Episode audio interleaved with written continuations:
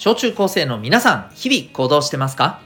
あなたの才能と思いを唯一無二の生き方へ。親子キャリア教育コーチのデトさんでございます。子供目線半分、大人目線半分で、小中高生を応援するラジオ、君 the next。今日は、歴史の学び方を身につけた方がいい理由というテーマでお送りしていきたいと思います。この放送では演劇は生きる力子供のためのドラマスクール沖縄を応援しております。さて今日はですね歴史が、まあ、キーワードになります。えっと何回かねこの放送で、えー、言ってるんですけどあの私大河ドラマがねむちゃむちゃ好きでしてまあ毎年絶対見るとは言わないんですけど見ない年もねたまにあるんですけど、まあ、大体は見ています。で今年見てる大河がですねもう本当にね あの面白い。非常に面白い。えー、はい。我が家ではあの小学生の子供もですね一緒になって見て、えー、まあそれについてあれやこれやはい。感想というかうんね主張というか飛び交っていたりしますけれども、えー、まあ、あのちなみに今年やってる、えー、大河は「鎌倉殿の13人」というね、えー、はい、タイトルでして、まあ、鎌倉時代のね、はい、権力争いを、まあ、描いた、うん、ざっくり言うと一言で言うとそういうドラマでございますがうんまあなんともねあの、まあ、正直うーんなんかハッピーな展開じゃ全くありません。はい、むしろダークな展開もう全開でございます。うん、まあ逆にそれ聞いてえー、なんかちょっと面白いかなって思った方もいらっしゃるかもしれません。案外、えー、お家でね、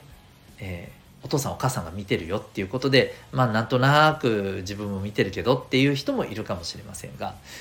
はいまあ面白いですよ、うん、あの興味あったら是非見てみてください。でまあ今日伝えたいのはそういうことではないんです。はい。えっとまあやっぱりこの大河ドラマといえばまあ歴史でやっぱり歴史って学校の社会で勉強するじゃないですか、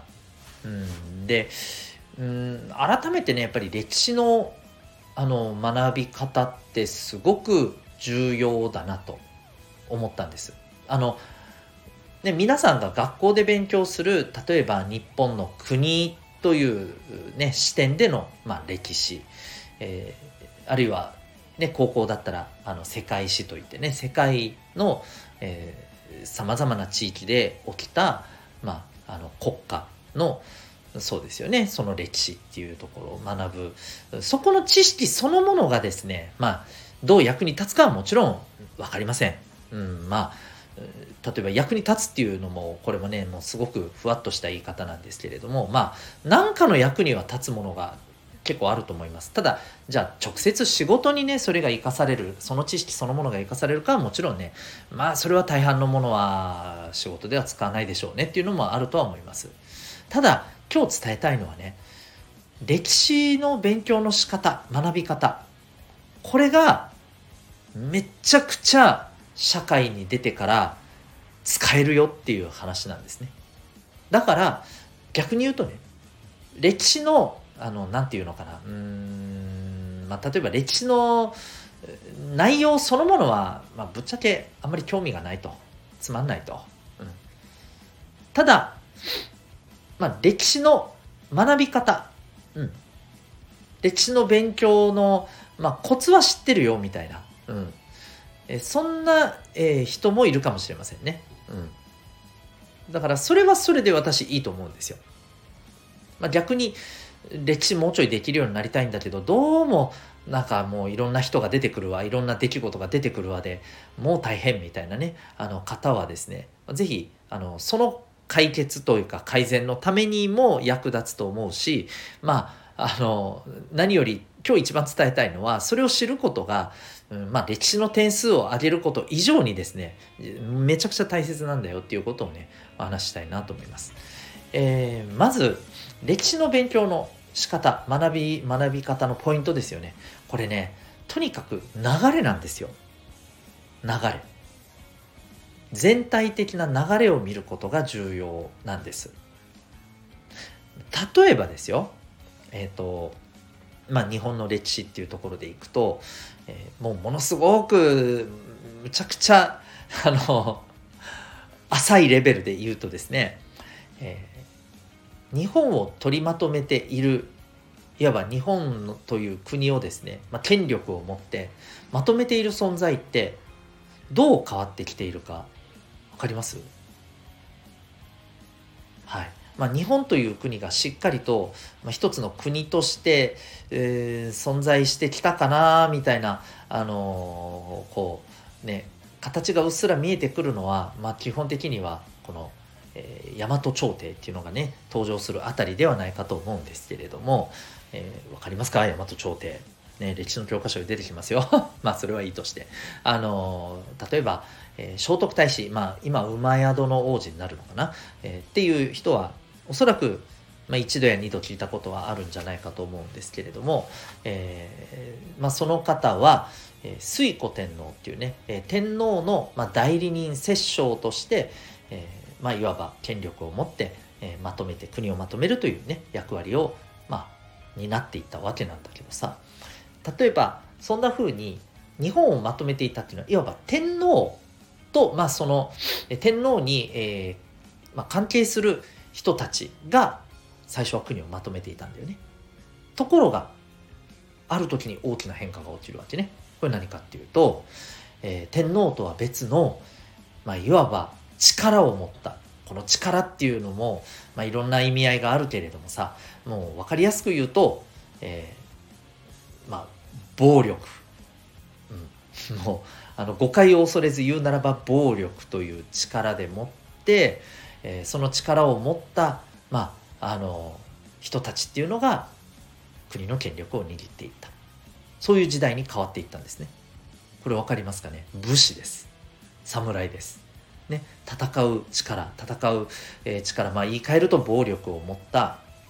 あのここの暴力っていうとねなんかもう悪いもののイメージしかないかもしれないけどまああの基本的には暴力ってやっぱりねうんまあ、なければない方がいいですよねっていうものだと私は思うんですけれどでもまあこれがないと動かないよねっていうこともあったりするんだよね。まあそういうことを学べるのもね歴史の、まあ、すごくあの何て言うのかな、え意義あるところだと思うんだけどちょっと話を戻してですね、えー、そう。そうなんです。武士が出てきた頃覚えてるかな？平安時代の頃なんですよね。まあ最初に、えー、いわゆる侍の一団として権力を持ったのはあの平清盛の率いる、まあ、いわゆる兵士というね一族でしたよね。でもそこからはい、えー、源氏というこのまた別の武士のね一族が兵士にとって変わってそして、えー、まあ鎌倉時代というね、えー、一時代を築くに至ると。でもところがその中でも、えー、源氏という一族にとって変わって北条氏という一族が成り上がっていくと。まあ、ここもここら辺が実はねさっき話したあの鎌倉殿の13人で描かれているポイントは実はこの辺りの部分なんですけれどもで、えー、でもそこからね、はい、時代は流れていく中でですねまあこの武士の中のいろんな一族が、まあ、取って変わって取って変わって取って変わってっていうのを繰り返して、えー、まあ徳川氏ね徳川家康もうこれはね名前ご存知の人多いと思うんですけど、えー、その徳川氏がまああの権力を取りそこから江戸時代というね結構長い時代が続いてそこはもう徳川氏が、えーまあ、全国をまとめるという役割をしていた。でこの間ご存知のようにというかもう今聞いてて分かるようにそうん？天皇は？っていう話なんですよね。そう天皇一族というのは実質的に権力を持って、まあ、いなかったわけですよ。うん、あのうんすごい尊い存在として敬われるような、まあ、そんなあのなんていうのかな立場には、えー、いらっしゃった。だけれどもじゃあ権力振るって国をまとめてるかっていうとそれをやってるのは、えー、このねまあ、武士たちだったわけです。その流れだったんです。でもその流れが変わったんです。どこで変わったか。明治時代に変わったわけですね、はい、明治時代になってからは、えー、天皇の手に戻ってきた。かと思えばですね、えー、ところが実質的に実はそうなんですよね。やっぱりこう、えそういう、まあ、力を手にしているのは実質的には例えば、えー、力を持っていた。やはりこれもね結局まあ武士の一族からの一部の人たちだったわけですよ。わかりますかね？大久保利通とか西郷隆盛とかですね、えー、はい。まあ、彼らですね。他にもいますよね。伊藤博文さんとかね。そうそうそうそう。あの彼らがまあ持っていたと。うん、というところまでで来てそしてまあ戦争があってそして今に至って今は、えー、選挙で、ね、みんなから投票をされて、まあ、あなたに任せますと。そういう仕組みが出来上がってそういう仕組みのもとで、権力を持った、政治家と言われる人たちが、まあ、国をまとめて動いているというのが今ここの状況なんですよ。でこの流れを見た時にどう思いますか、うん、例えばずっとこうね天皇一族ではなくまあその他の人たちが権力を握って国を動かしているという状態がずっと続いているわけですよね、うん、日本という国においては。でもその中で、えー、例えば武士だったりあるいは、えー、武士でも、まあ、何々し何々しっていう一族がどんどんどんどん変わっていって。ね、でこの変わっていってる中で見えてくるのはあ結局、えー、ねまあ誰がトップに来るにせよもう結局力で、え争って追い落とされての繰り返しなんだなおそらくこの、えー、繰り返しがしばらく続くんだなみたいなねそういう流れでまあね、えー、戦国時代安土桃山江戸時代まで来ていたみたいな、ね、流れがあるわけですよね。はいまあ、こんな風にですねこう流れっていうのがあるんです。この流れをしっかりね抑えることがとっても大事なんですよね。はい。で、そんなこんな話してるうちに結構な時間になっちゃったんですけど、えー、っとですね、これ後半をですね、明日放送したいと思います。はい。えじゃあこれがですね、この流れをつかむっていうことが、一体どのように役に立つのか。うん。あの、まず歴史をですね、えー、勉強できるようになりたいっていうもう少し歴史の点数を取れるようになりたいという方はですねあの一つ一つの物事をね、えー、覚えようとしてるとねもう多分辛くなってくるだけなんですよね。わけわからなくなるんですよね。だからまず全体の流れを知ること。全体の流れをまあ、うん、自分で勉強するのが難しければこれ教えてもらうこと。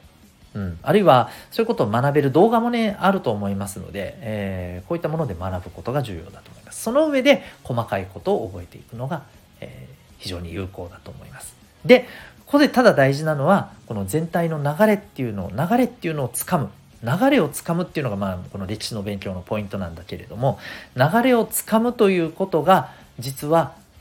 どう役立つのか。ここの部分を次回お話ししたいと思います。というわけで、今日はですね、えー、歴史の学び方が、まあ、あの、非常に重要な理由と、まあ、そんな感じのテーマでお送りいたしました。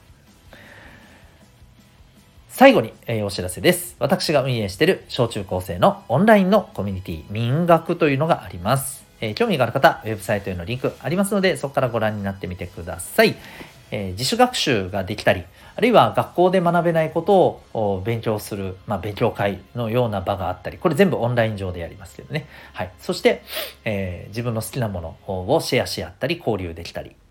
え楽しく交流できたり学んだり、まあそんなあのオンラインの空間というものを、えどんどん作っていきたいなと思っております。興味ある方はご覧になってみてください。あなたは今日どんな行動を起こしますか？それではまた明日学び大きい一日を